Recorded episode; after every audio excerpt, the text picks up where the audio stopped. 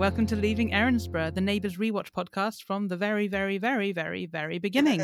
um, I'm Sara Gibbs. Uh, I'm a comedy writer, author, and uh, Neighbours obsessive. And uh, I'm here with Rachel Creeger. I'm a stand up comedian and writer, and long term Neighbours fan and watcher. Fantastic. And Rachel, you have been somewhere very, very exciting. Would you like to show and tell? Oh my goodness. So last night I went to the Neighbours, um, well, end of Neighbours, but now the beginning of Neighbours in a beautiful Circle of Life way um, tour. And it was so fun. Um, I'll tell you what it felt like, Sara, and I was so sad you couldn't be there. Um, you know, obviously your health comes first, but um, it felt like what I imagine it must be like to be at one of those mega churches where everyone's really into it. Because it was like just a room full of people who are as obsessed as we are with neighbours. Some, I'm not, I feel weird saying this, more I think definitely. De- de- we are not the most hardcore out there oh, no. by a long, long, long shot. The people I can, I, sitting behind yeah, I can name me, some. well, I'm sure the people sitting behind me had been to every night of the tour. That's what I'm saying wow. to you. It's because they were like okay. saying, "Oh, last night he didn't say that. Oh, that's interesting. They didn't ask that question on whichever day in wherever it was, Dublin. What cost of living crisis? well, you know what? We all have the things that we love and we save up for. Yeah. some, for some people, it might be like a Givenchy something, and for some people, it is obviously numerous expensive tickets. And also, there were people who'd been to multiple meet and greets, and um, I thought that was just, I thought it was kind of quite fascinating because what do you say in the next one, or do you start a conversation knowing that you're going to get two minutes the next day with um, Stefan Dennis or whoever. So you want to carry on. So as I was saying, yeah, remember me yesterday. So, um, so yeah, like I find that because I'm like a, a show fan, um, but not a like all the external people kind of not external but the actors and the producers whatever obsessive about all those sort of details i like the story because i'm a writer i guess and that's what attracts me mm-hmm. um so I just found that all fascinating, almost not more fascinating than what was going on, but it was surreal to be in the same room with these people who I've obviously watched day in or day, and day out for years and years and years, and to see what they were like, um, and, or certainly in how they presented themselves there, which they are still actors, and this is still being on stage. Um, to sort of compare that to how I perceive them from their characters. And it's kind of long known, I think, by everyone who loves Neighbours or even watches it regularly because their partner loves Neighbours, that um, Fletch is very similar to Karl, but the yeah. levels of similarity are immense. Yeah. It's it's a lot, isn't it? It's, a lot. I, I, it's in the nicest possible way. I think the nice aspects, the, the aspects of Karl that are lovable and that we love. Yeah, hundred percent. Not not not telling the the um, people at the airport that his wife shat shat herself. Yeah. Well, I mean, and also even not like Karl. we got in touch with him about you know hopefully at some point we'll have some kind of chat with him, and his response was yes, that sounds nice. Get in touch via this email address, and don't forget to download my album. And yeah. uh, um, the pushing of his tour and everything. But it was sort of done in such great. a sweet way. Like it's not it's so sweet. There's other people you'd probably want to punch, but this wasn't a punching moment. Oh, he gets he gets punched enough in the show, um, but it wasn't really a punchy moment. Um, so he's so lovely. I've, I've I've I've had an encounter with him before. He's so lo- like he's just so um he's so uh, open to his fans. I think that's yeah. really rare, really old school, kind of available to his fans. I think in a way that mm. lots of other people aren't. I, I, managed to email him before I went to a panto once with my mum and grandma um, to ask him um, if we could uh, if we could get his autograph afterwards, and he I, I, didn't receive an email back from him or something I can't remember. But like on stage at the end, he's like, "Oh, and if you're Sara, just wait at this place oh, afterwards. Sorry, I didn't get back to you." It's like it's so lovely, and we waited with my grandma grandma who's you know she's just quite elderly and she was really getting she's getting grumpy because he was talking to some other people it's like when do you think we're going to be seen? Like we were at the actual doctor. I mean that's his vibe. It was very funny. Yeah. it was just it was interesting to me as well to see the reactions from the audience for the different um, actors as they came out which are nothing to do with them as people it's all to do with how everyone feels about their characters isn't it really? Yeah. So um there was like when uh, Susan Kennedy came out as um, because she's so Jackie is so t- closely identified with that. I think no one even mm. thinks of mm. her. I'm, I can't even imagine her own family remembers that she got another name. The roar that went up from the room, it was like powerful. They must have heard wow. it at the casino across across the road. Um, it was just huge. and she came over you know also quite a lot like a character but in that the sort of the sweetness not the maybe sometimes uh, stuffiness or whatever that every so often she has but that it was it was the love in the room was huge. And the other mm. person who got that response almost not quite the same level but almost was um, annie slash jane. And i was quite surprised by that because I've always found Jane quite a difficult character to really love. I sort of love aspects of her. I sort of like her as a good character, well written, if you see what I mean. And she's mentioned yeah. a few times that she's a uh, the character is someone who carries her grandma, Mrs. Mangle, on her shoulder all the time, whispering in her ear. And I think she conveys that beautifully in the way her character moves through the show. Um, yeah. But um, so I was kind of surprised by how much everybody's everybody loves her in terms of her cats. I'm sure she's a lovely human. She came over lovely. Um, so I thought that was interesting. Stefan Dennis came out like um, he was Ebenezer or something like a panto villain um, with a whole kind of I don't know. It, it, was just funny. He sort of came to the front of the stage and did a whole like ha, ha, ha, I'm so evil um, piece. And he did he did seem to have inherited some of maybe Paul's slightly um, less favourable characteristics. And then um, I'm trying to remember else there. Ryan Moloney, obviously, I'm he's like probably my favourite character of all time. If I think about it, almost definitely. I've just oh, enjoyed wow. the Toadie journey, and um, so and he was just so funny, really, really funny, and natural like comedy bones.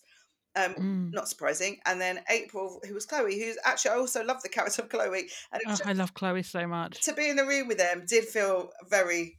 I don't know, felt very exciting to me. They got asked all different questions. I don't want to give like loads of spoilers about what happens in the talk because I don't know how. I mean, according to the people behind me, um, they do vary up a little bit, but um, I thought, first of all, it was funny because there was like a proper panto vibe. And I think that only comes from when the whole room knows all the like the undercurrents and the cliquey jokes and the whatever. Um, you know, it's exciting. It's let's say if you and I were out somewhere together um, with other many other people who were just random people, and they said something neighboursy, and you and I would have like the same feeling at the same time and give each other a look. You wouldn't even need the words. Um, and it was like a room full of people, like that everyone wow. carried along by the same obsession. Um, but they sort of brought up it was sort of in in stages the show so it had uh, different themes they sort of talked about the key like key moments and how they impacted lots of different characters so they had uh, the big disasters and then they had like different people's accidents you know it's quite an accident prone environment ramsay street i imagine the insurance is fairly high um, they had like uh, one thing that made me laugh was um, about uh, who's had the most weddings on the show, um, which was quite interesting. Uh, the outcome, according to what they said last night, was it was Toadie versus Paul in terms of yeah. the most. Um, Toadie's had um, seven actual weddings, um, but two were to Steph and three were to Sonya. So does that really count? Is it really um, seven or is it um, four. I'm trying to do the maths of that. Five, and then yeah, that. Is that four? Because it's five of them were to the same people, and then two to other people. Are you with me? Oh, the maths. God, me with maths, bad. Uh, well, so I'm sure someone will correct me. And then um, uh, Paul has had. Oh yeah, I wrote it down. Um, two to Steph, three to Sonya, one to Dee, one to Melanie. So he's had four four wives, seven weddings, nine okay. for Paul, Paul's had nine weddings, but only six wow. wives. I don't know if that's better. like they're all those are both terrible statistics. Um, yeah. Karl, I guess, has had multiple weddings, but they've tended to be to the same person. So I think they've all been. They've no one was to Izzy, but they, they didn't get married. Didn't get married, yeah. yeah. So it's like it's very Burton Taylor, um, the that storyline, and um, then yeah, they they did a, a blooper reel, which was really fun. Um, I've written so many pages of notes here, sorry. Maybe I should have probably gone through this with a highlighter pen, but it was only last night. Got home very late. Um, so uh, yeah, and uh, it was sort of talking about pe- their history and their interactions and learning. I-, I thought a lovely element was about how the younger actors or the ones who came on younger talked about what they learned from the older, experienced actors like the Anns, and mm. as I'm going to pluralize them, and I, I don't know if pluralizes words.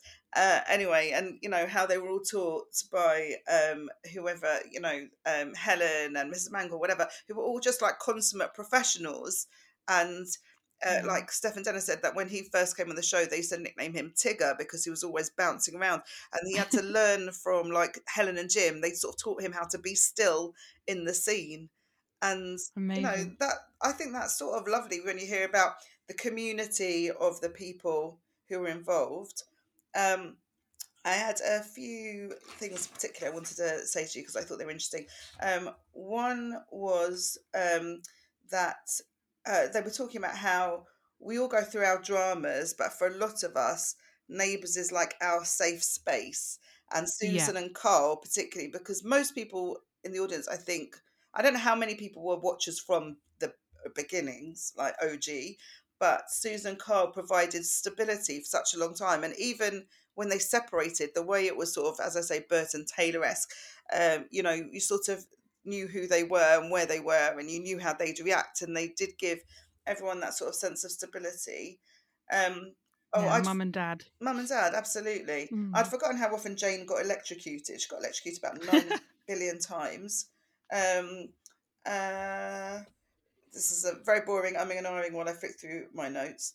Um, oh, there, there was some nice stories about 35 years ago when they won um, uh, I must have been live at the Palladium or some similar show and met the uh, the Queen Mother and uh, Princess Diana, who are apparently massive fans.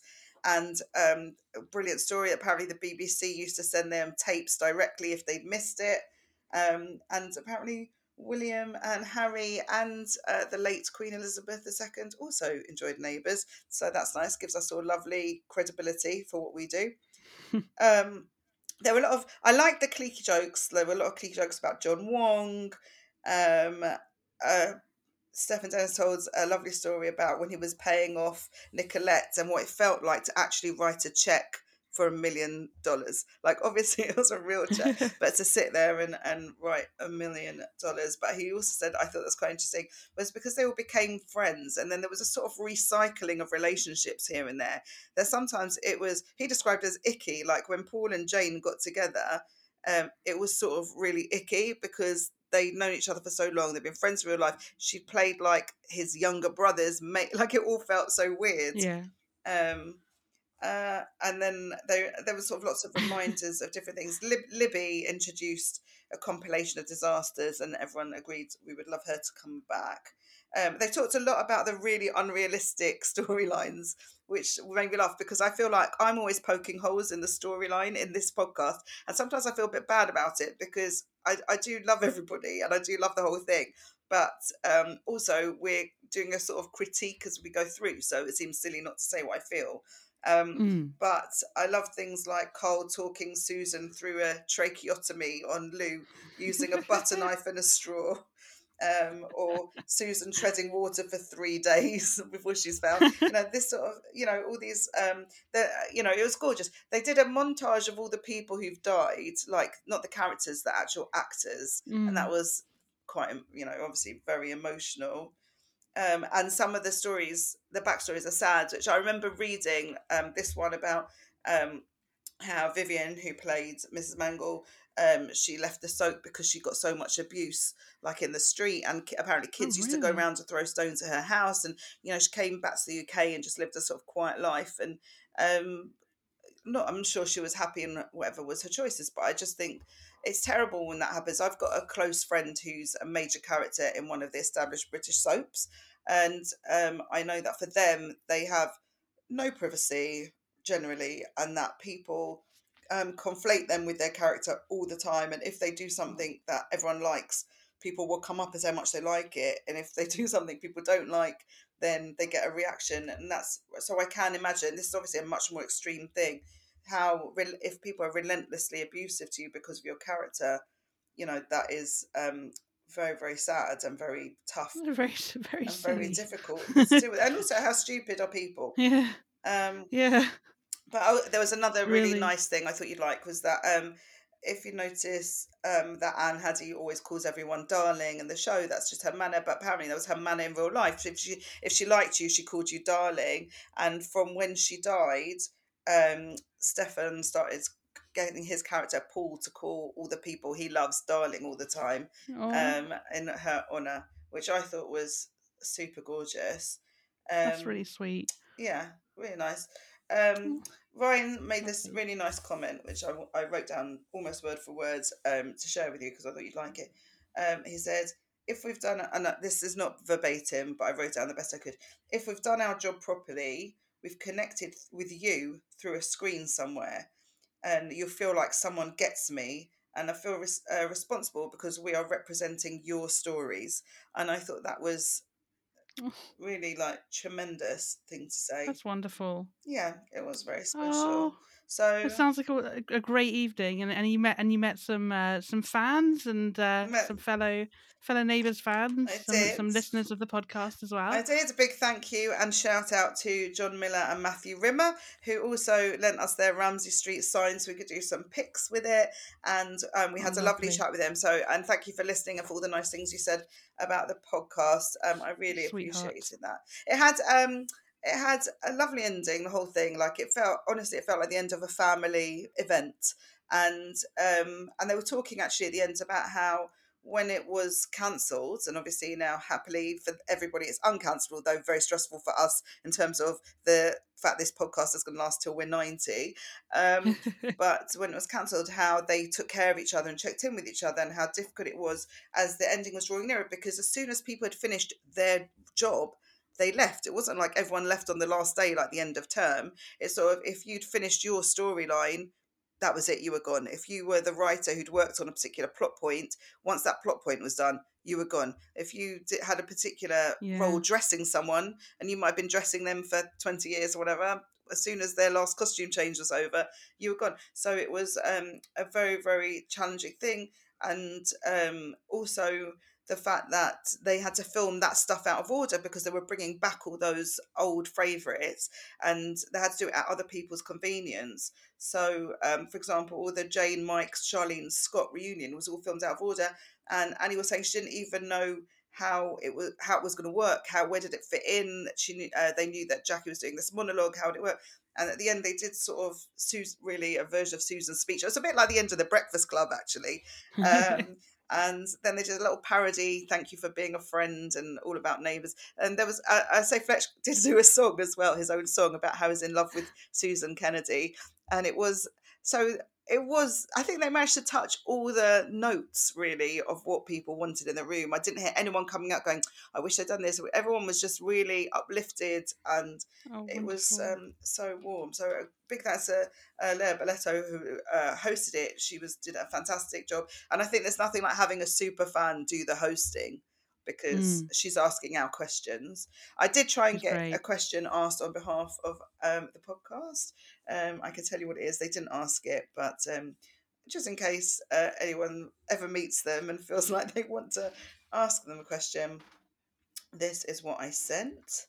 Um, I said, I'm Rachel Creeger. I co host the podcast Leaving Erinsborough with the brilliant Sara Gibbs. Our listeners would love to know, I'm sure, if there have been any storylines any of you wish you'd played instead of the actors who got to play them. And also, Ooh. if there was a character, because this is obviously what we ask every every time we record, if there's a character you could have killed off at any point in the show, who would it have been and why? And I thought they would have been really fun questions to answer. But now we'll have to wait till any of them come on the show and we can ask them directly. I yes, think we that's we it. will. We will have our day. And a shout out as well to Joe Julians who Oh, put the whole tour together. He's a super Joe. fan. Um, this has been a massive project for him. I know it's like taken over his whole life and probably the dream gig in many ways, but like exhausting and and um time consuming and like i know that the whole fan community is very very grateful and uh even though i couldn't be there i'm very happy it happened and um that everyone got to be brought together like that so like a round of applause for joe Yay, um Joe. obviously like uh, uh, yes exactly It's less impressive when it's just me clapping Yeah. away from the microphone, so not to be too disruptive. But the emotion is still there. Yeah, Joe, and thank you for being so in touch with us. We really appreciate it. yes we really do Um, I did enjoy at the end um, where um, everyone ignored the no photography signs and everyone had their cameras out. Everyone was filming. Um, also, everyone singing Neighbours theme song together. That was really quite spectacular.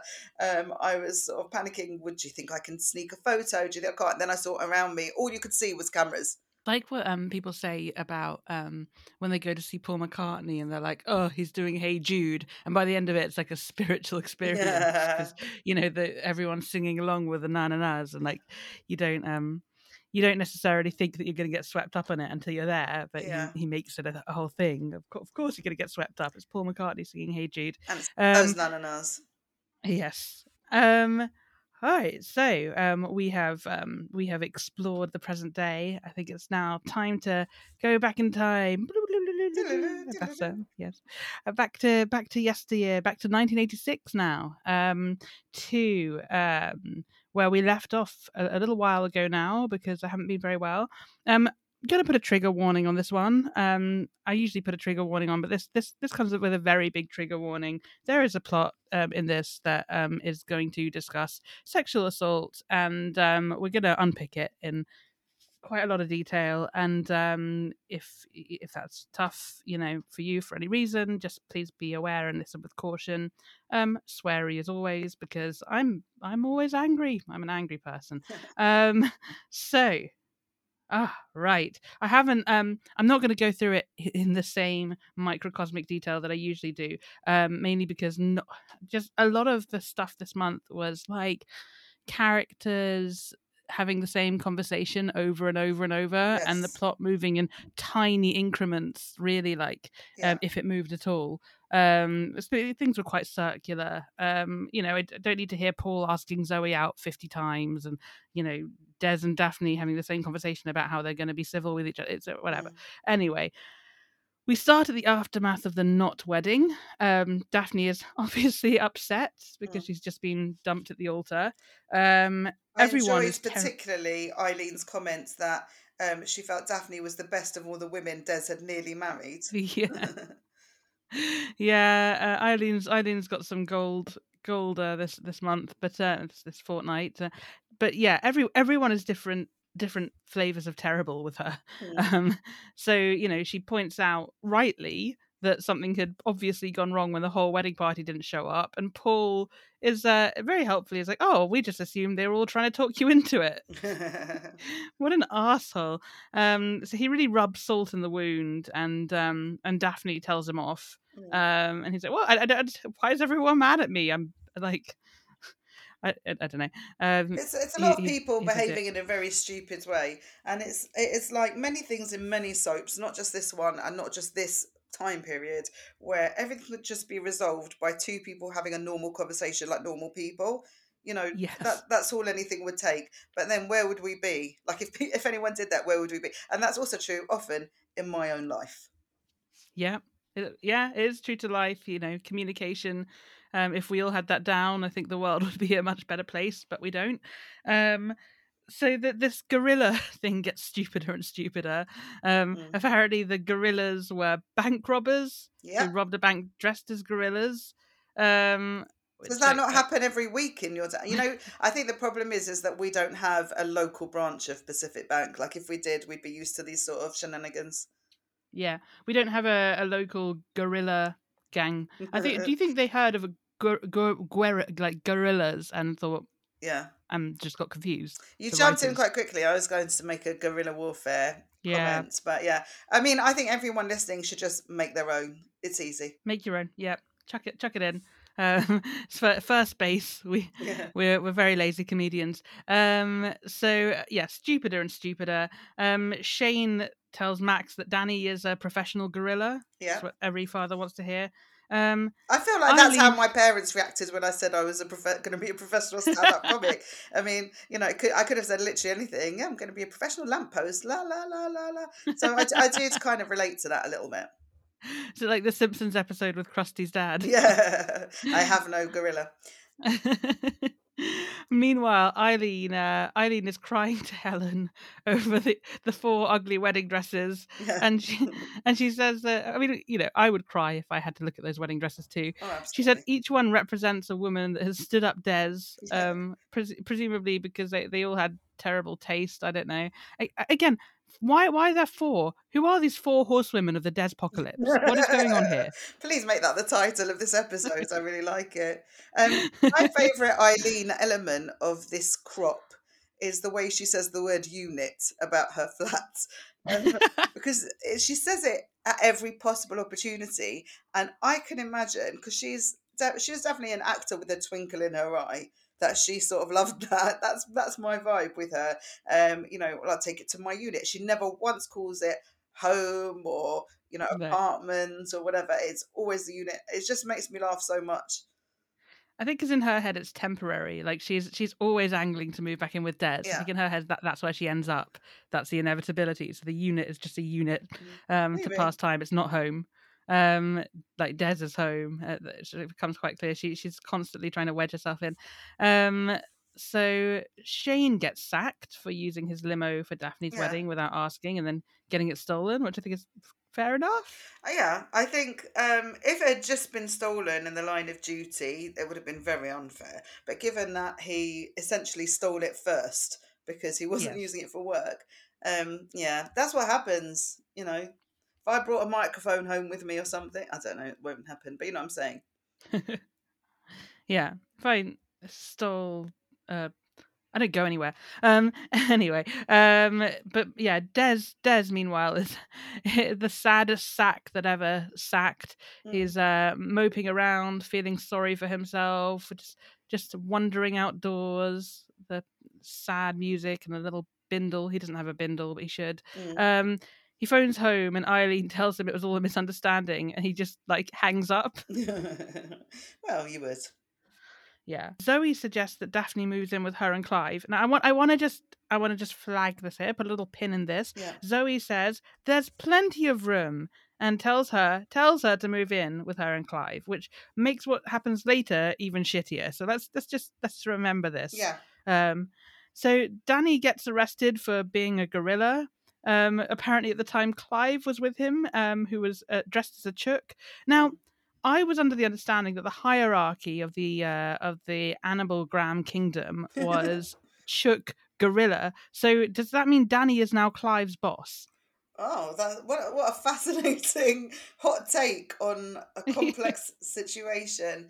Um, I I don't know that I'd ever really explored the hierarchy, but yeah, maybe I don't know. Unless maybe he graduates to a lion and then he's the king of the jungle. Maybe. I mean, because Danny started as a chook, and then I can't say chook. It sounds so stupid chicken. coming out of my coming out of my face. Um, he started as a chicken. That's that's right. I can say that in my my plummy English accent. Um, and um, and then Clive said, you know, if he keeps up the good work, maybe one day he'll even make gorilla. Wow. So so he has Danny, yeah. He has, and but that makes Clive the chook. So has Clive demoted himself? I don't no, even I know. I think then they're both gorillas. This is a lot of depth to go into something that's really quite bizarre. Um, I don't know. Maybe um, the chickens are more cheerful um, because oh my god, this is such a leap and stretch. I'm really sorry. Uh, because um, Helen says to Des, "Have some egg. It might cheer you up." So maybe. that is a stretch, yeah. But it, yeah. Um, Anyway, just just a thought. Um, Shane, Shane comforts da- Daphne by going on and on about his lost job and then hitting on her. Yes, it was moments. I mean, she was practically still wearing the veil, and yeah. um, he was sort of suggested, and she and she was like, "Oh, can we just be friends?" And I was thinking that's quite generous. I think to yeah. even offer to be friends. Um, and also, he's still supposed to be friends with Des. Yeah, what a crappy friend to everyone Shane is. Yeah. Um, Zoe also mentions to Paul how much she wants Daphne, Daphne's life. That's another thing to to bear in mind for later. Yeah. Um, Paul Paul is like, oh, I can give you all of that. I'm, I, I can't love you. I'm not capable of love. No. Um, but uh, we'll all agree I can with give that. You I think stuff. Yeah, I can give you money um, and things. And she's like, no, I, I want more. Um, but then, uh, but then, yeah, later, later clearly changes her mind about that. Um, Helen and Jim have the shittiest scene ever where they have a really good laugh at Eileen chasing Des down the aisle, mm. which they're so evil. I mean, like, I think maybe you had to be there. Like, if we'd seen Eileen do that and it was funny, we could agree with them. But just because we didn't see it, it just sounds evil. Yeah, sounds really mean. Yeah, I uh mean, uh, sometimes they are. Yeah. Um, I wonder where Paul gets it. Um, but even even Helen and Jim, who are evil, think that Paul is being a dick. So we know he's really being a dick. Yeah. Um, he's, just especially still so affected by Yeah. um when Terry got a little mention last night and a bit of a boo. But to me, the two worst things about Terry weren't that she shot Paul or that she had a whole secret life with gangsters.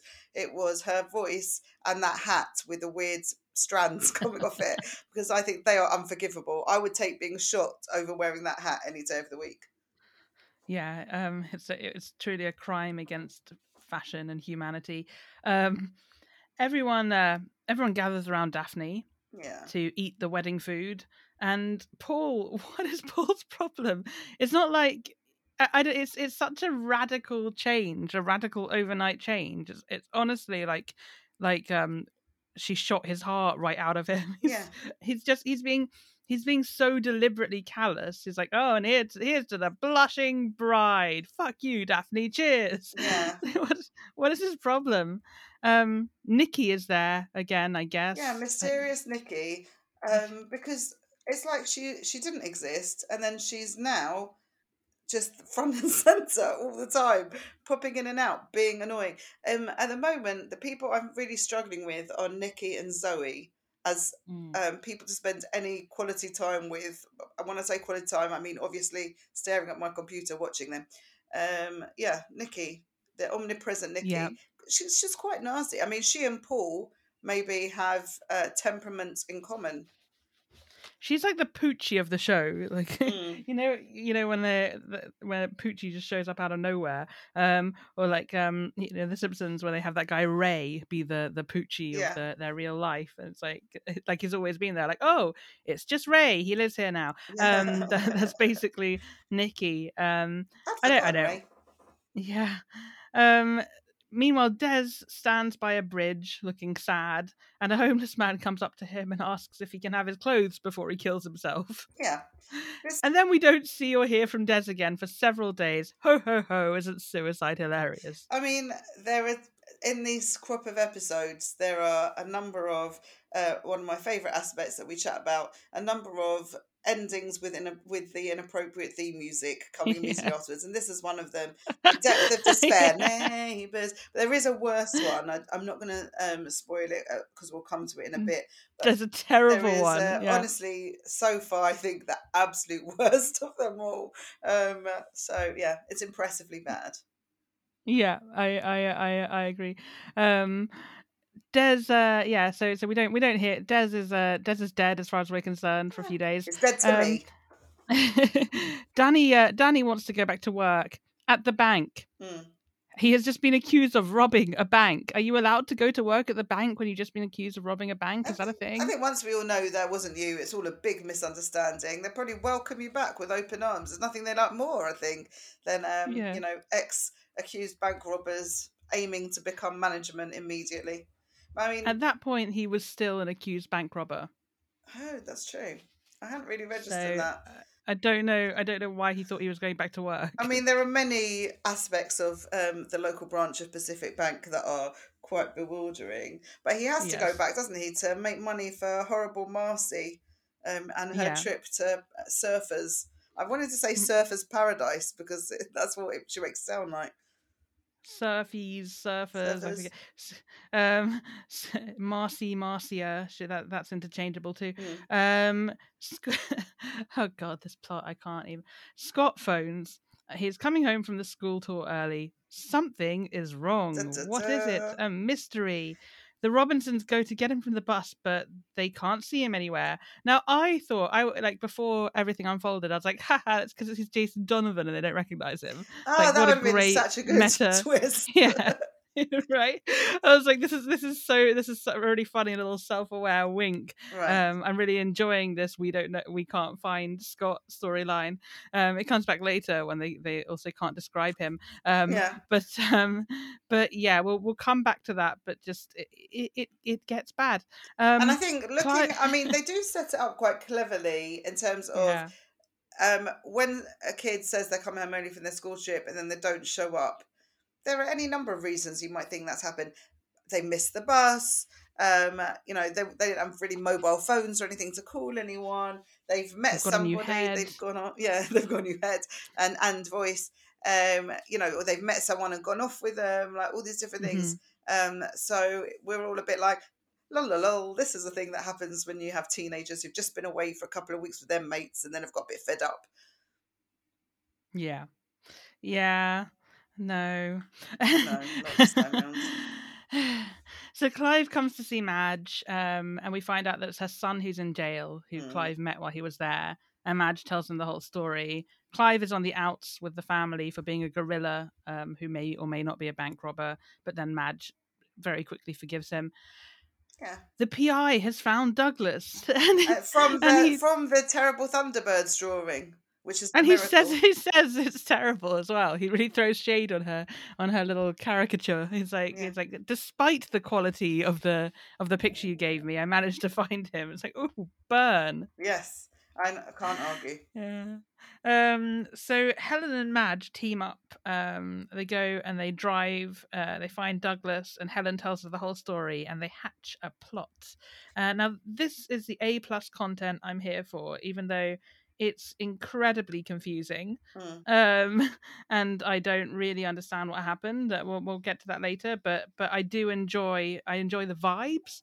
Um. And I enjoy Helen and Madge as a double act, and I really enjoy Spy Madge. Yeah, I like Um, the Thelma and Louise energy Yeah. of Helen and Madge in this storyline, um, and and also because I do like revenge. as a thing. Yeah. I'm quite fond of. Um, I like resolution, even sort of in my more musicy days. Um, I liked it when I saw. In fact, the other day I was um, at a synagogue service. I don't want to be completely on brand all the time, but you know that is my vibe. Uh, anyway, it was for my nephew's bar mitzvah, and there was a sort of choir performing, and it so happened that also in the congregation uh, was my old friend, also named Rachel, who was in the same girl band as me when we were younger, and um, the this choir did a bit of one of the prayers, and it came to a beautiful, harmonious resolution, and we both looked at each other and sort of gave satisfied nods because it's Oh. nice when it happens with music, and it's nice when it happens with stories. So I'm all for the Helen and Madge, like I'm here for them and their whole let's let's get revenge on Thunderbird Douglas um, together. Yeah, Girl power, absolutely. Some proper First Wives Club shit going down. I love it. completely. Um, so uh, what else? Clive's business gets shut down because the police confiscated his costumes, and apparently, gorilla costumes are prohibitively expensive. Yeah, Um, it's amazing the he value is going up. different. Yeah, he could have like um, had rabbit costumes. Like I Could have, yeah, don't see why you'd give up just because you can't do gorillas anymore. That shows very minimal business acumen. Could rent them Yeah, I could even them. until you until you get get some cash flow going. You could make them. I've been Come watching Clive. Next in Fashion, um, which is a really weird choice for me, but I did enjoy it. You can make them. I could feel like I can Yeah. make anything now. I can make a Met Gala ball dress now. I mean, I've never have made anything like that in my life, but I could now if I'm watching TV. Oh yeah, it's great how it deludes you into into thinking that you you've got all this. Anyone um, can. Yeah. Yeah. Um, like me the sewing machine, like sewing my own sleeve to things half an hour later. I can put a button on. I can. I'm sure. I'm sure I can make a gorilla costume for Clive. He only has to ask. There's a subplot with Nikki pretending to be um pretending to be posh because she goes to a posh boarding school. Right. I don't care and I don't care enough to talk about Nikki anymore. I just want to say that why is her snooty friend British? Why is everyone annoying on this show? It's like every time they want someone to be insufferable, they're like give them a posh British accent, like a really fake posh British accent. Yeah, there. I mean, but that's international, isn't it? It's in all the scary, all the films. You know, the Brits are there for only one purpose, which is to be To annoying evil, and scary yeah. and evil. Um, and mate, I feel like Nikki has got quite an evil, um, Chucky energy. Um, Yeah. and yeah, she's and there was a bit. I don't remember if it's in this episode, but it's so like not relevant to storylines particularly that doesn't really matter.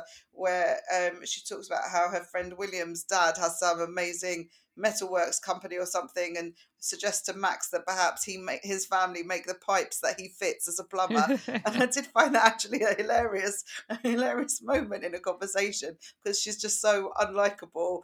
But that was like yeah. kind of peak level. She has she has a couple of good lines later. Like she, she makes a couple of good points later, which I'll get to. But um, but otherwise she's a waste of space. Mm. Um, Paul, again, I don't care to go into detail about this very boring subplot between Paul and Zoe. Um, they've got a pretty woman thing going on. Yeah. He wants her to come to business stuff with him. She wants to buy pretty dresses and go to business stuff with him. It's a win-win. They deserve each other. I, I don't care. Mm-hmm. Like I, I, I don't care to talk about it any more than that. They're two um, they're two fractions that cancel each other out yeah, in this uh, basically series.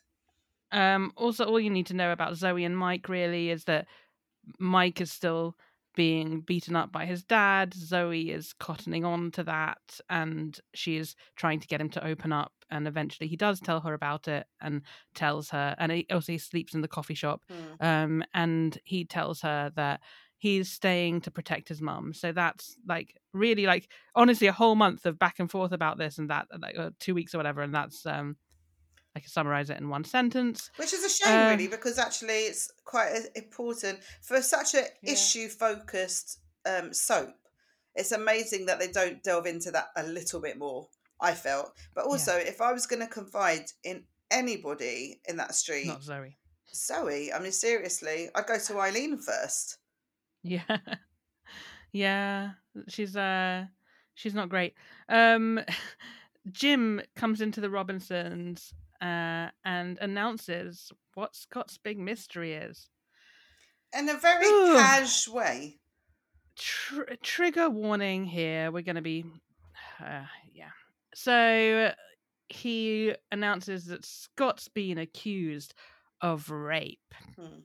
Now, never has been yeah. the word rape been thrown about so casually in anything yes. as it is oh through this storyline. Um, it's the most bizarre, bizarre thing. And um, and there are also some, and this is really to me the trigger warning beyond the, this subject is the way that it's discussed with yeah, um, Jim's, you know, like I can't remember if this was Jim or Helen, but it was something along the lines of at least they didn't call the police. You know, thankfully the whole thing has been hushed up. That's yeah, that's I've got it. Not, I've got it all here. Yeah, that's not thankfully, or at no. least that those aren't good things and no. the determination they have now i understand if it's your family member um, and we're talking about this in the context of fiction um, i'm not going to even attempt to comment on how people may or may not feel in their real lives but we're talking about this as two writers looking at a fictional plot here um, and how it's delivered um, um, the, this is such a weird vibe. I understand them as characters wanting to protect their child um, and grandchild, who they assume is innocent, and we make a lot of assumptions about people we love in life and in TV and whatever. Mm-hmm. Um, but you, but there's not a scrap of concern for the the girl. The girl. There's not no. a kind of at no point do they say, well, there's obviously even if it's a terrible misunderstanding, there's clearly an upset young woman in this scenario yeah. because and i say young woman even though we don't know that at the beginning that it's a woman but this is a very heteronormative stage of neighbours which obviously goes through a big transformation in that regard in later years but at this point in time. Um yeah so no concern about her. The main worries the main aspect is want to get him back want to make sure nobody finds out about it and it's so bad. it's it's it's dreadful. so bad Really it's dreadful. the frat boy manual. Um, this was, I, I, have to assume this was written by a man or a woman who hates herself um, and other mm. women. Um, but yeah, really awful. So, first of all, this is how the exchange goes. So, again, trigger warning. Jim, I assume they wanted to be sure of their facts. The headmaster was wanting to talk to the boys when they got back, and when Scott disappeared, they just assumed he'd come home. Helen, judging by his phone call, that's obviously what he intended to do, but he didn't make the bus. I think he must have had an accident.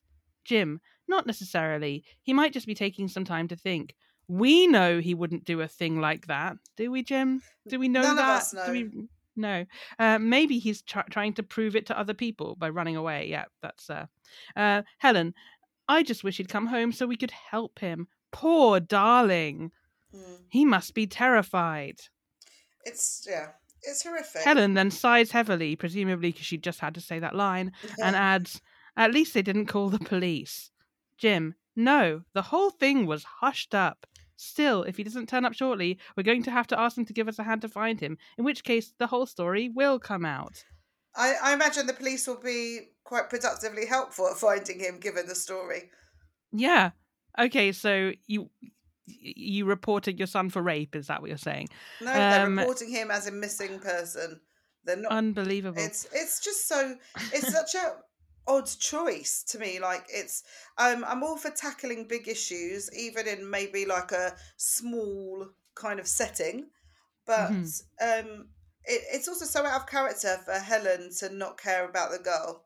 Um, even Yeah. if she cares about Scott, even if they approach it as, you know, I wonder what could have brought him to take such to do something so terrible. Do you know what I mean? But to disregard the the alleged offence and the alleged victim is also incredibly out of character.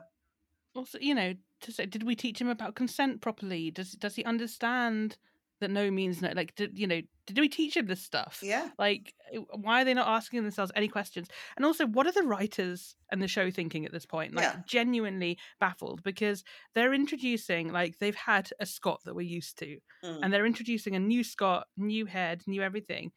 And they think the way to endear him to the audience is to accuse him of rape. Mm. Now I'm in real life 14 at this point when I was watching this. Um, and I was sort of trying to think Not a great message. Yeah, I was sort of trying to think back what I could remember about it, and all I could remember was I sort of did. I don't think I knew. I wasn't very worldly, per you know, young person at that point, but I did feel. I did find it quite chilling, really. Just their reaction. I found it. That that's what I remembered about it. Was I found their reaction quite chilling. And I remember thinking, we're supposed to love Scott because we've got to know him. We don't know this other person, so our sympathy doesn't need to be with them. But No. um, if my, I, you know, I was thinking how I couldn't remember exactly what I thought. Obviously, this is quite some time ago. Um, but like the two sets of parents, like somewhere because it comes out that the the dad had turned up and whatever, um, her dad had turned up, and th- that's how this had all escalated. That um, the, just those reactions of the two parents made me very anxious. Yeah. Well, we'll we'll come back to this later. Have a little break from this for now. um, Paul is um, Paul is the only one who c- could not give a shit about Scott, and for once I'm with him. Yeah. It's like It's never okay mind. not give a sh- uh, you know not give a shit Yeah. about the rapist brother Exactly. alleged. Um, although we know that Paul is a statutory rapist, so I guess it just runs in the family. Great job, Jim. Excellent child rearing. Where is Lucy, by the way? Um, great question. Not in this, just mentioned in passing. I guess they just didn't know what to do with her, maybe in these scenes with this intense. Yeah, true. know. Or like now, when they have, uh, you know, children and young people working on shows, they have all kinds of professionals who come and help them if the storyline is going to be quite Yeah. complex. But in those days, those kind of roles didn't exist. Mm, probably not. You know who does it now on Neighbours? So interesting. The intimacy coordinator who goes through things like that. Oh, Sonya. Yeah. Yeah, yeah, yeah. I Eve was, Morey. I thought that was a very good fact. It's lovely. Yeah. Um, she's wonderful. um, so Daphne comes around to see Helen and confides in her about her feelings about Des. Mm. She has a big cry. Um, Daphne says she never wants to see Des again. Mm. Uh, enter Des. Of course. Um, of course. yeah. Uh, Daphne runs out the back to avoid him, and Helen gives Des a really delicious telling off where he's like, "Have you seen Daphne?" She's like, "Well, I'm not telling you where Daphne is, you sad sack dickhead." Yeah. Um, Word for word. he's very pathetic in this whole block of episode. He is just pathetic. He doesn't even attempt to like explain himself or fix anything or remedy anything. Like he's just he just stands there with a hangdog expression, taking it. Um, Controversial so- opinion. Daphne Mhm. had a great escape. Yeah, I, I mean, I didn't think so before, but I think so now. Yeah, absolutely. Um, just like you know, it's really shown his character up, hasn't it? It's really shown him Mm. up to to be quite spineless. Um, nothing, nothing worse, really. I, I there are lots of worse things than a spineless person, but it's really, it's not attractive, is it? Watching somebody just like stand there with their head hung instead of saying. Hey, look, I have a lot of trauma. When you didn't show up, it was triggered. I'm so sorry. How can I ever make it right with you? Just like, she's like, oh, there's no point talking about it. He's like, okay. Mm. Come on, Des. Yeah. Like, Take some being. say anything. I mean, I hate the expression "man up," but if ever there was an appropriate time to use it, I feel it's now. Person up. Person just like, up, Des. Just adult up. Be like, be a grown up. Don't kind Like, of face it. Face your shit. schlump along and turn up. I can't think of a good Yeah. translation for schlump, but I feel everyone understands what I mean. Um, sort of drag yourself along and whatever. I mean, do something romantic. Look at all the people do, being inappropriately romantic in the show, but at least just, you know, make a statement. Put a banner Yeah. up. Think of all the times we've gone past roundabouts and, you know, as we're driving somewhere and there's been an old bed sheet with, I love you, Mary, you know, come to the school disco. Do something. Happy birthday, Bill. Do take action. If you want her back, do, do you understand what I'm saying? Do something. Graffiti the sides of the Pacific Bank. I mean, do uh, do um, a graffiti of her portrait. We- They did it for Sonya. They- Start it now with Daphne. But he doesn't do Yeah. any grand gestures. He just sort of mopes about. It's like, meh, meh, meh. So I was all- Hire Clive as a Oh. gorilla gram. That that's Yes. some good. well, you yeah, can't do gorillas now. It'll have to be a chook. yeah, yeah. But you know, that, uh, like uh, make make a joke out of it. We can laugh about this one day. I Yeah. don't know. Um, actually, that would that would piss me off more. Um, uh, his tap is broken, which brings him into contact with Shane, who tells him off, and Ma- and Max, who tells him off. De- Des, man, like I don't think you're in a position to be accusing people of ruining your wedding. He's like, oh, I think you know, I think you might have done this on purpose. And Max is like, um, absolutely fuck you, and I'm I'm fixing your tap, you ingrate. Yeah. Um, just Yeah. ludicrous. I believe that man. when uh, he's he's reluctant to fix the tap, obviously from a loyalty perspective, loyalty to Daphne, who he didn't like, as you mentioned last time, until about ten seconds ago. Um, uh, Madge feels you know you should take work. Work is work, and she describes and she says something beautiful. Um, you know, work is work. Whether someone is black, white, or brindle. What? I didn't know brindle was a category of person. I think it might be a type of cat or dog. Um, but I thought that was a very uh, interesting line. You know, It's kind of like something racist saying, like, I don't care if you're black or blue or green. yeah, it's like, come on. exactly. If, Yeah. As soon as you start labeling everyone's colours, we know you do care a Yeah. tiny bit. Um, but yeah, I don't know if you listen. If I don't want to diss anyone's identity, if you're brindle, hit us up, let us know. But uh, I should really Google It sounds like food. I feel like it is a description of an animal. I'm gonna actually bear with me because I'm Sounds like a Jewish food. brindle. Yes, I, it's Passover's coming up. I've What overcooked the brindle. Brindle, brindle Mhm. color. Here we Good go. kosher brindle. Brindle. Um. Oh, it's a pigment predominantly on dogs. What color is brindle? Black stripes on a red base. Um. Okay. There you go. What is brindle color in dogs? Red, fawn, brown, silver, black. Unlike distinct stripes such as the ones you might see on a zebra, brindle stripes are so that so her point is whether you're black, white, or stripy. Yeah. Yeah, we. I have no not great, Madge. no. But I mean, well, I think we can allow her one horrible moment of racism for no, Yeah, we can't. No, sure. it's still terrible. Why not? Why? Like, let's let's let's give her a pass and move on. Um, or, or not? Not not really not really my place to give her a pass on that. But um, No, yeah, this is it's 1986. I guess I don't know. Maybe the brindle Um, community hadn't yet risen up and uh, reclaimed reclaimed the label brindle. Brindle liberation. Great word. Um, Madge, yeah, Madge confides in Helen that her marriage is over. Um, she says something really funny that I wish I'd written down about the woman, uh, the the tw- the woman twenty years younger. yeah. She says something really weird, and I can't remember what it was. I'm really annoyed with myself. I'll try and look it up Okay. and uh, tweet it at some point. Um, they concoct their Douglas heist plan, um, and uh, oh, Clive and Shane start a gardening business together. Um, I'm just gonna, I'm just gonna zoom through this story because it's also very boring. yeah. They then compete over a female client that they want to ha- yes that they would like to uh, do things with presumably um, she likes shane she goes out on a date with shane then clive gets mad about it so she fires both of them so she can continue to date shane but then shane dumps her because she fired them Mm. and then she comes over and max thinks she's hot so i think we might be having the first incestuous neighbors love triangle um, no, the first one is uh, definitely Dan- Maria danny and richard Richard and Danny. Um, but yeah, the second, uh, uh, the first official incestuous love triangle. Um, sorry, and, listeners. Uh, yeah, Anyway, whatever. Shane is going to go back and date her. I don't care. Um, She's uh, like such a yeah. bored housewife stereotype. yeah, yeah. It's uh, it's stupid, and I don't, I, I I don't, I don't want to waste too much time on it.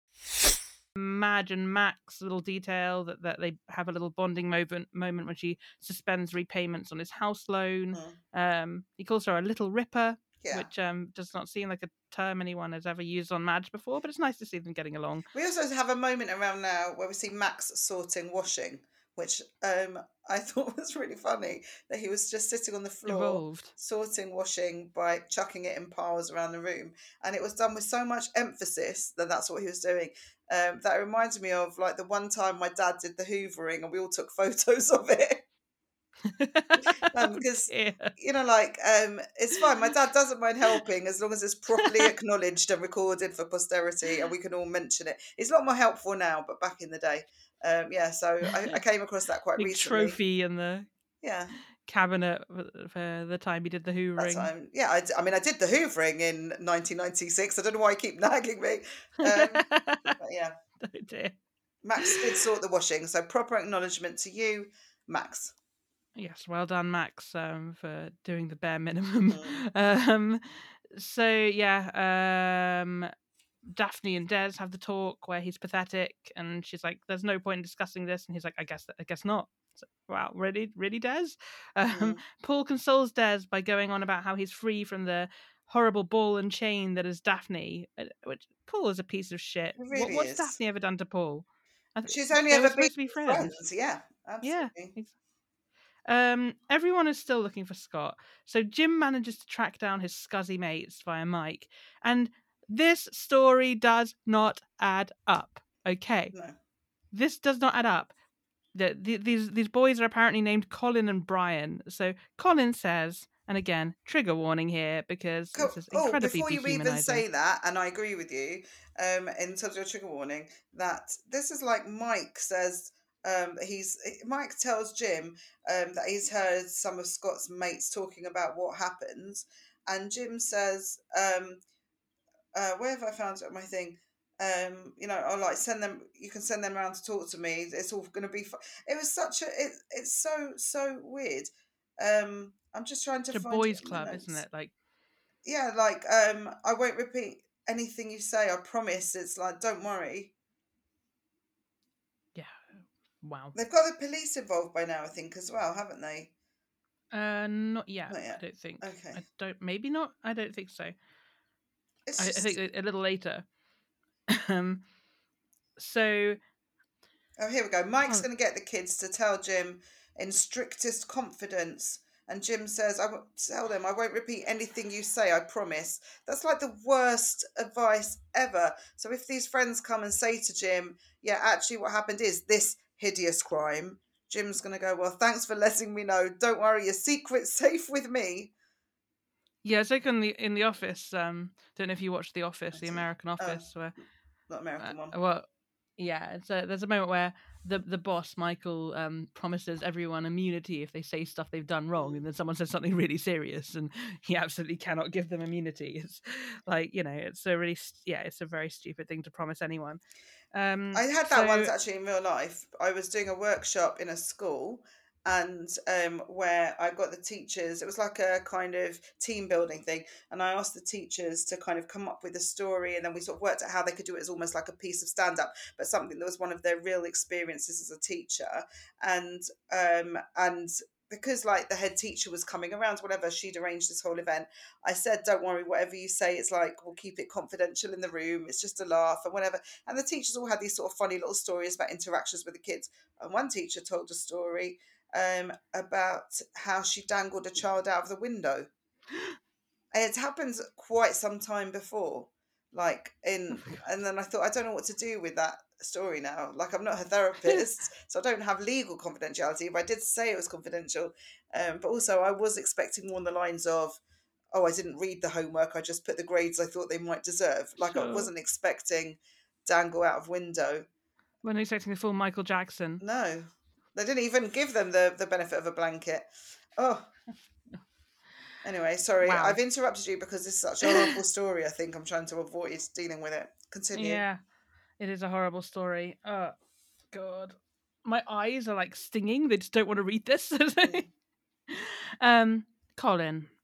Scott fancied this chick, right? So they went outside. We sort of went outside after them. Brian, only for a bit of fun, just to rag them a bit. Colin, she took it seriously. Took what seriously? The Colin? ragging. She got she got scared. Of what, Colin? Then her father rolled up and well, uh, she started screaming. Why, Colin? Mm. She said she'd call the cops.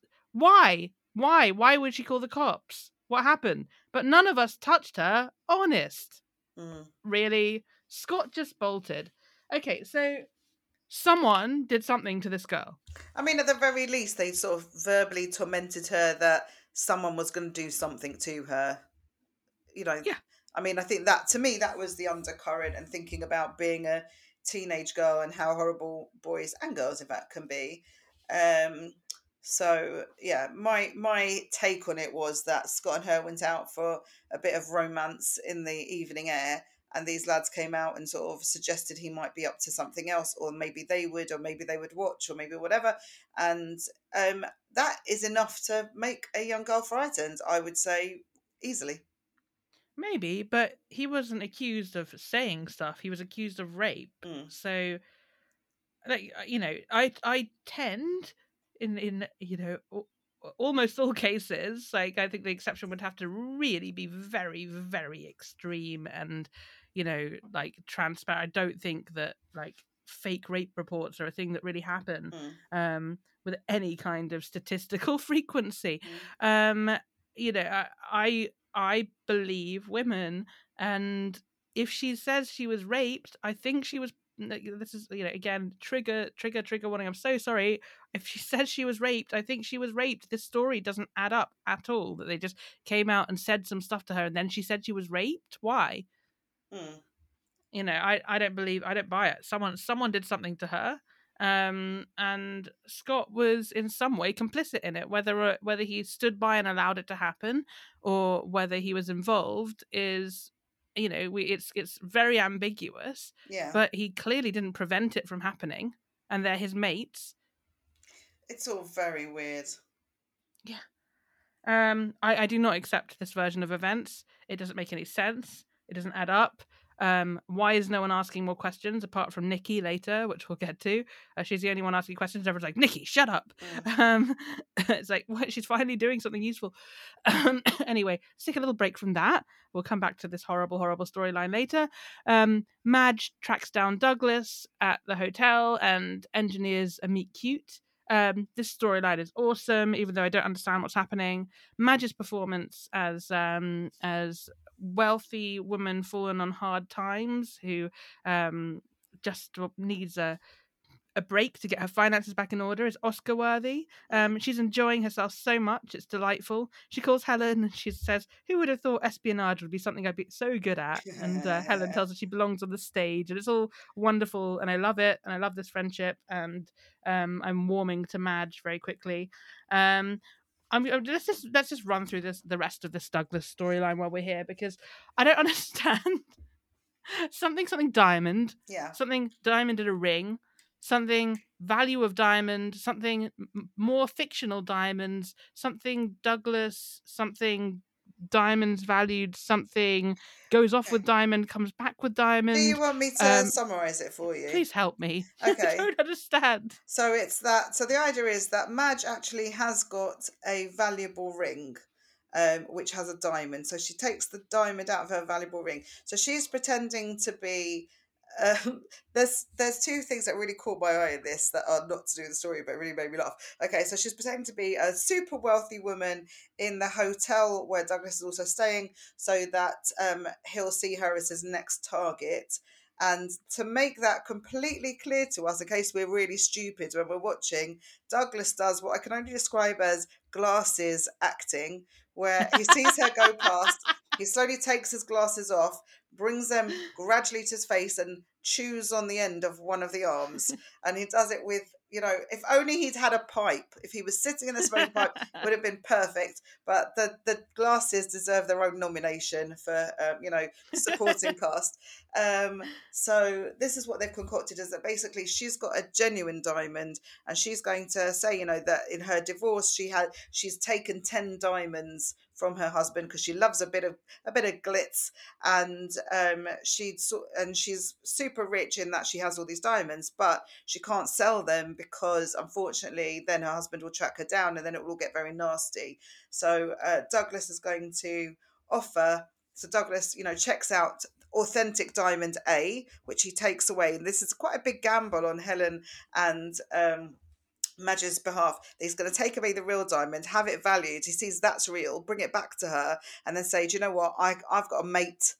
We don't need to, your husband doesn't need to know. I've got a mate, and we'll be able to flog the lot. And then he gives it a value that he says it, it's less than uh, it's less than what she knows it's worth. But of course, also she's going to switch it ultimately for um, or is she? We don't know actually by the end of this. But um, the aim is to kind of con him out of the 50 grand he's nicked off Helen. That's the plan, is to sort of switch the diamonds and use the fake one. Um, yeah. One, uh, so that once he's got the money to pay her, I think that the plan is clear. Whether it works or doesn't work, we don't know yet. But um, that's the plan.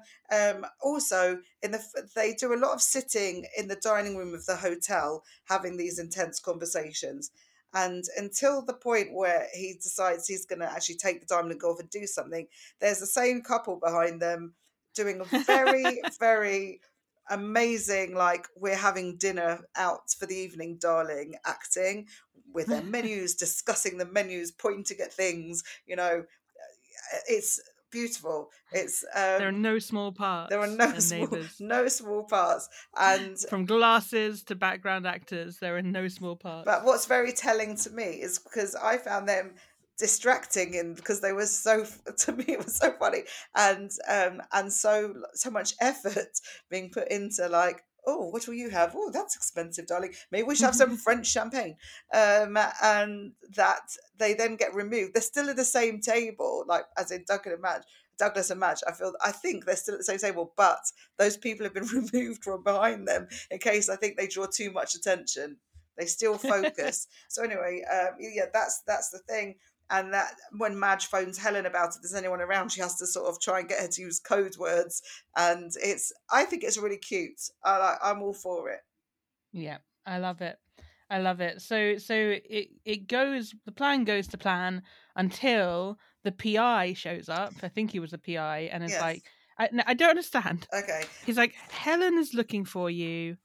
Um, I I'm not going to tell her where you are for 24 hours if you give me $500. Yeah, that's not He's already told Helen where he is.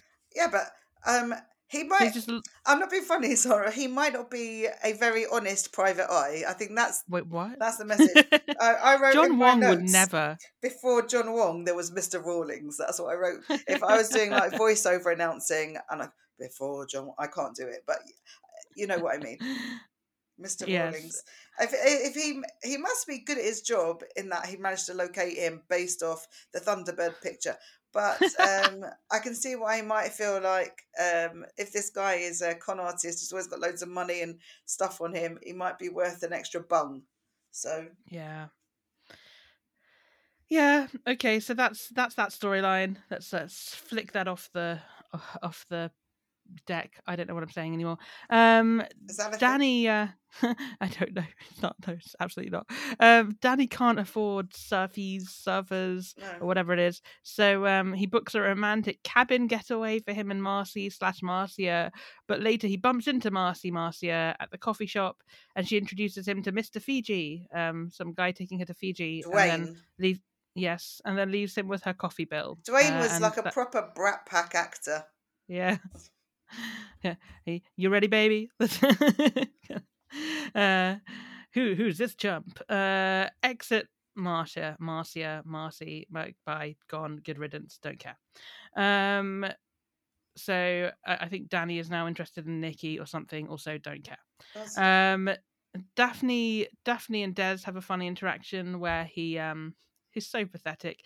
His his big grand gesture is standing on her doorstep holding a single red rose. And it, it um, looked like a um, garage rose to me. Yeah. Um, really, went all out for that. Oh. I don't know what the equivalent is for if you come from somewhere else. A service station, a petrol station, gas station. Yeah. You know, when, yeah, a single rose Mhm. in a bit of really cheap plastic that's going to wilt the minute you move from the bright lights of where you're standing when you buy it. Awful. Um, she tells him to go away because that, yeah, um, fair enough. Um, and that she never wants to see him again. Uh, she slams the door. Clive reopens the door, and Des has beheaded the rose. Um, and uh, hands the stalk to Clive, who nods at him and takes it. Yes. is I, I guess funny. I, uh, I don't know if it weird. was. Yeah. I'd say pathetic. yeah, poor Des. I mean, not even. He's so pathetic that I don't even feel sorry for him. No. like it's, it's gone past sympathy to just uh, pure um visceral disgust It's like with Um, Nikki, uh, not Nikki, what's her name? Well, I don't feel sorry for Nikki, um, but Zoe and um the restaurant getting in a mess because clearly Daphne spelled her out things a billion zillion times. Just look Mhm. after the restaurant properly. And then she hires this replacement cook who has an amazing name, Les Lanigan from Agavella, yeah. um, who's known as Lamb Chop. I apologise for the accent because I can't really do accents. Um, yeah I, I- didn't i didn't summarize the story because it was just like zoe is bad at cooking zoe hires someone else who's bad at cooking Uh, It's all for the purpose. You know, sometimes it's like someone has an idea. Do you know what would be funny if? And this is like, do you know be funny if, while Daphne's away, um, they bring in a cook who looks like he wouldn't really be a cook in a cafe because he's sort of big and balding and muscle. It just looks like a muscle man. You know, maybe he's not very educated. That's how I felt was that thing. Wouldn't that be hilarious if it was someone who wasn't a cook? But it, does, it doesn't. It's irrelevant. Like it's anyone could Mhm. be a cook. I just thought it was obviously maybe as a work experience kid um, made a suggestion. But yeah, that was like a non-story. But Les Lanigan is a great name.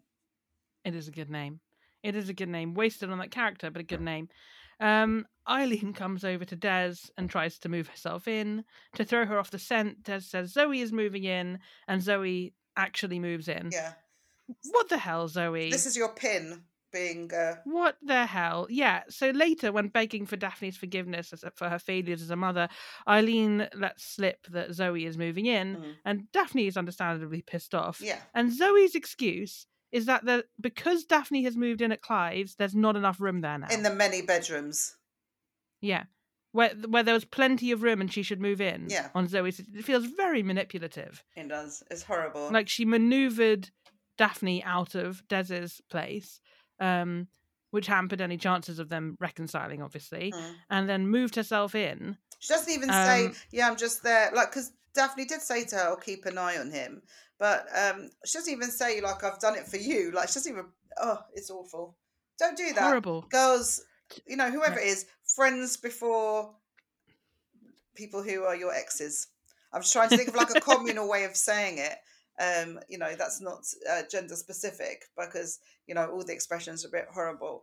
But yeah, mates before dates. We could go with that Yeah. um really that yeah zoe your be- if you're her best friend start acting like it Yep, exactly. Um, and uh, then Mike tells Daphne off for having a go at everyone, which is like, shut up, Mike. Like, you little know Mm. nothing. Um, Daphne then sort of forgives Zoe, kind of, not really, um, and leaves a bunch of care instructions for Des, like, um, Yeah. like he's a houseplant.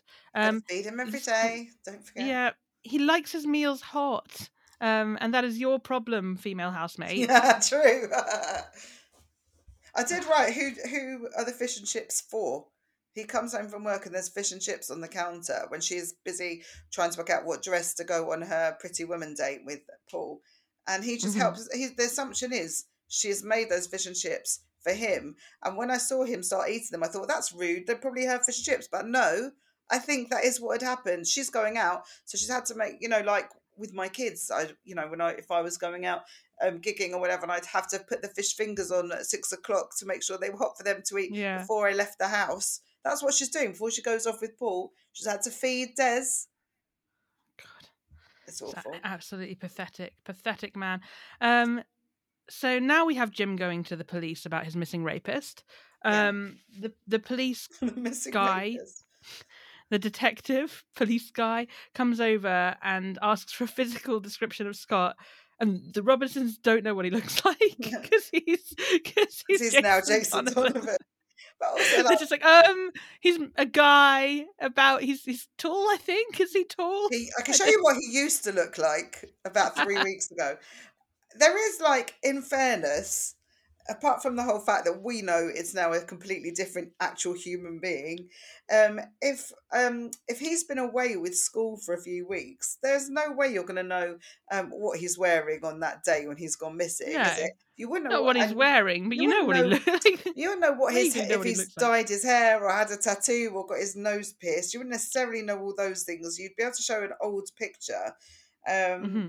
but um, yeah. So yeah, I wrote there are two reasons why Jim doesn't know what his son's wearing. One is he's been away with school for three weeks, so who knows what came out of his suitcase, and the other is because he's an actual different person. yeah. Um, later, a body is found in the river with Scott's wallet on it, and the Robinsons receive this news with complete indifference. Ah, I think they were sort of shocked and horrified and dealing with it in a practical way, as is their wont. I don't know. In the meantime, it was funny because um, uh, Mike says he's heard that Scott plans uh, to come home. He was on his way home, whatever. And um, she's waiting for him to finish making her a banana fritter before she comes back to tell. He's cooking banana fritters in the cafe and they're chatting and about how everyone's so worried about Scott and um, he's like, um, "Oh, I heard this whole plan of you know the reason this is what happens and whatever." And she doesn't know what Jim has or hasn't found out at that point, but she just she just says, "Okay, um, uh, is that worth a banana fritter or something?" So once she's finished the fritter, and I imagine Mike's done the washing up, like they've put cleaned the kitchens, they've washed the floor, they put the chairs up on the tables, they've done a long walk all the way round Lassiter's, you know, just to get um, you know, a good sense of where they are. And then she pops in to pass on her updated information to the auntie and um I don't know, I really understand what relationship Jim is to her, but anyway, the people that she loves, she waits till then. But you know, don't rush a banana fritter is the message. No, uh, Yeah, I, I want a banana fritter now. Do you? I don't really like cooked banana. Oh, I do. Nothing better than a cooked banana. If you slice it open and put Nutella or a chocolate bar in it, and then put it under the grill, oh, perfection. So many reasons. Anyway, have that. But yes, um, so um, this was my uh, yeah. So they report that they found um, this this body, as you say, like it had a, a wallet on it. They've identified the wallet being Scott's, and then this was my other favorite ending of the show at all times, possibly when you literally um, there's a kid fishing who yeah. drags a corpse out. We see people dredging the body and from the river and covering with a body bag. Jim Uh, is brought to identify the body. He peeks into the like under the cloth, whether neighbors, it was i mean way to break the tension but honestly yeah neighbors maybe there is a dead rapist. It's just really it's it's a it's a, it's a lot. Um it's, it's, why is he identifying the body at the scene?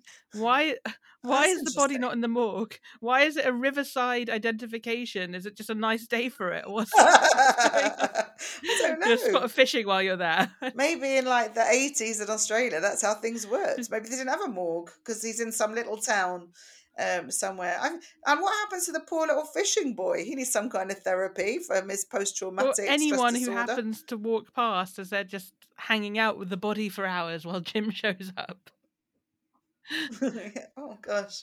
And did he catch any fish? And if he did, what did he do with them? Like, there's so, so much, much, we don't know. I, that's the story I want. Um, so the body wasn't Scott, obviously. Um, otherwise, history would be very different.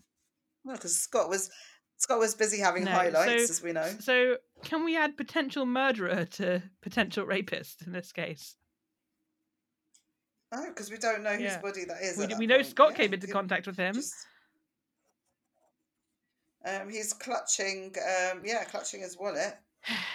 um, I'm just crossing out what we've talked about already because um, we've really talked about a lot of things for some for um an episode where we thought oh, we are nearly there.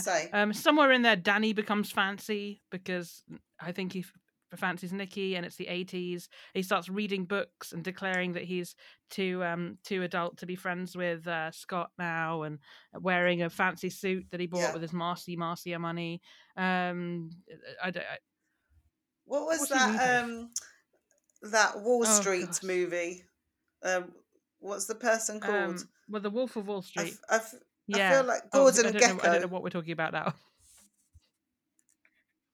There's definitely a film, and there was a character called Gekko was like a slimy business person. I feel like Danny's like that. I enjoy, particularly enjoyed when he's working in the bank and he's being annoying because he's trying to like progress himself, and he's been he was carefully counting some money, and then Des interrupted him about it and said, you know, you must put it in the drawer, and he literally takes this money, scrunches it up into a ball, and chucks it in. Which I think, if I was gone in for the manager role, I probably would have maybe just placed it in a neat pile. And also, there's not a lot of security. There were two moments of terrible insecurity in uh, this cluster of episodes. I always feel there are things that connect them and bookend them. So one is um, one is Danny just literally flinging notes willy nilly into a drawer, not even like a looked lookable drawer, and the other was when um, when Madge and Douglas are having conversation in their, you know, at their table in the restaurant. I can't remember at the moment if the other couple were behind them at this stage or not.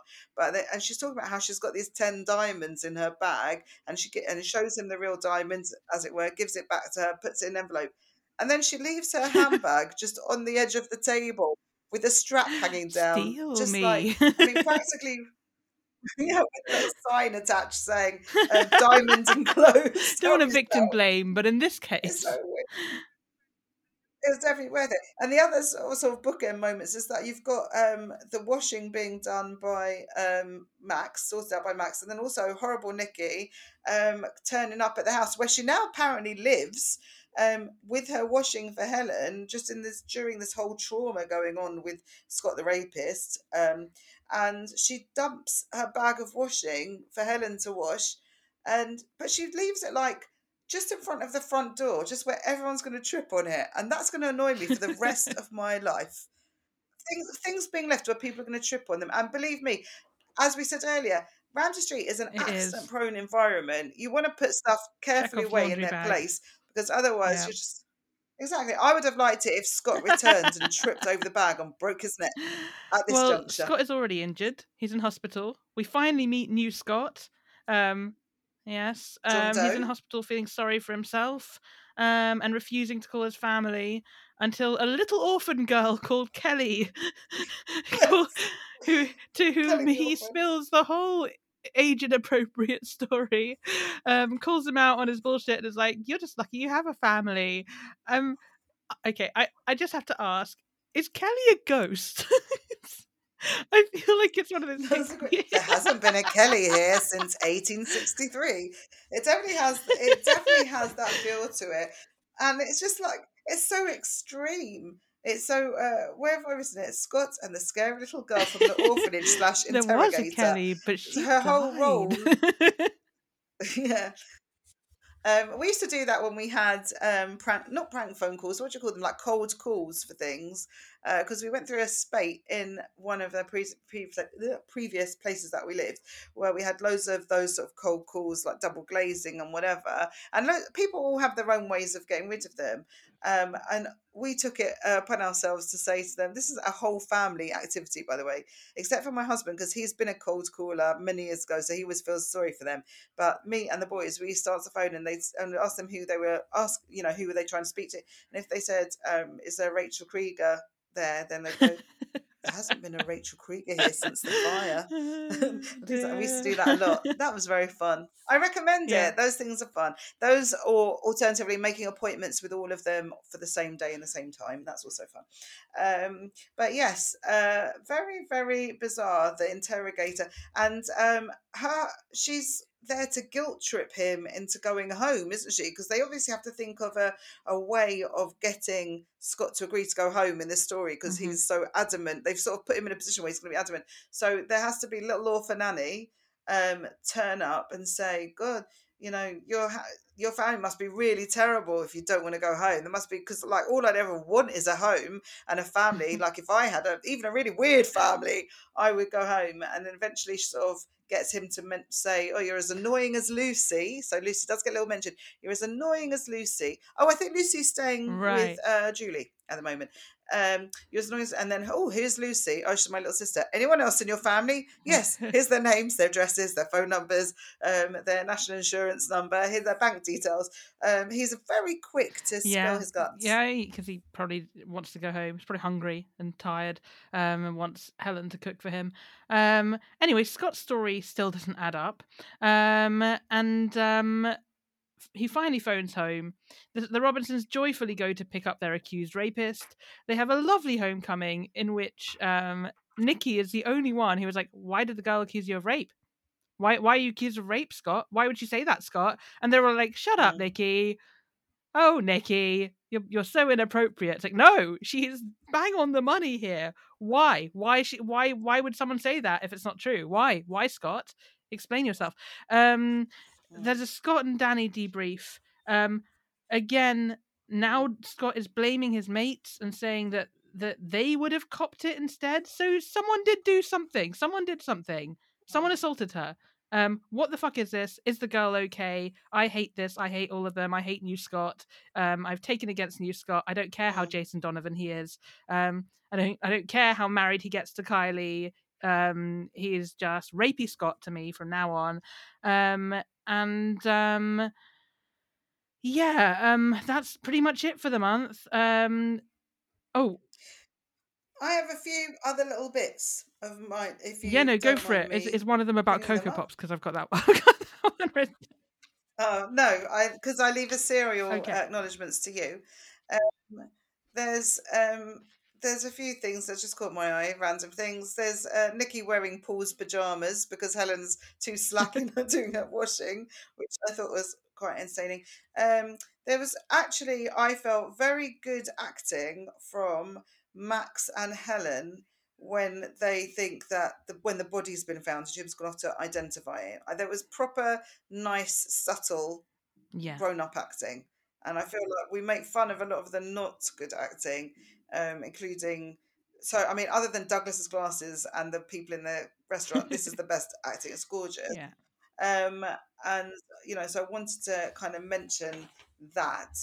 Um, and then also there's a conversation between Madge and Jim when he's wait when they you know it's not the body but they're still waiting to find out what's happened um where they're talking about the difficulty of parenting um, about you know loving the children. And Madge says to Jim, "What will you do when you find Scott?" Because he's mm-hmm. obviously been so angry, and he says, "I'll hold him." And it's a very affecting moment.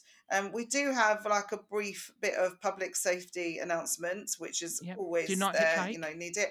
Where Helen warns, yeah, Helen warns Nikki not to hitchhike. Uh, we have Danny having a good idea that's completely ignored um, when Zoe's panicking about what to do in the restaurant. That she he suggests um like honestly a great idea ask kids studying food yeah. at the local tech to come and help her. Brilliant idea. He's told to bugger off. So uh yeah anyone no talking sense is told to be um, quiet um, in the show. immediately.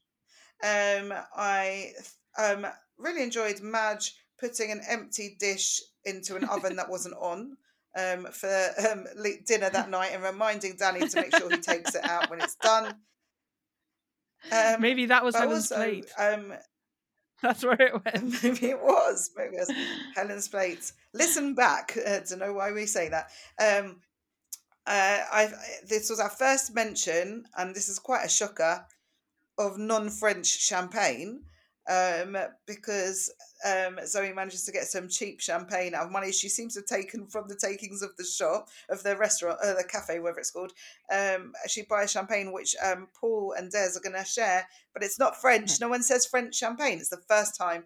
Um, but um, my favourite moment was when Douglas says to get the money for Madge, no, I just had to sell a few antiques, non specific antiques. Because to me, I mean, in uh, later times, I don't know if it was later really or same sort of time, but beautiful Victoria wood and acorn antiques it had such a lovely Mhm. feel of that that moment of where they don't really know what anything is. Oh, we've got an antique here.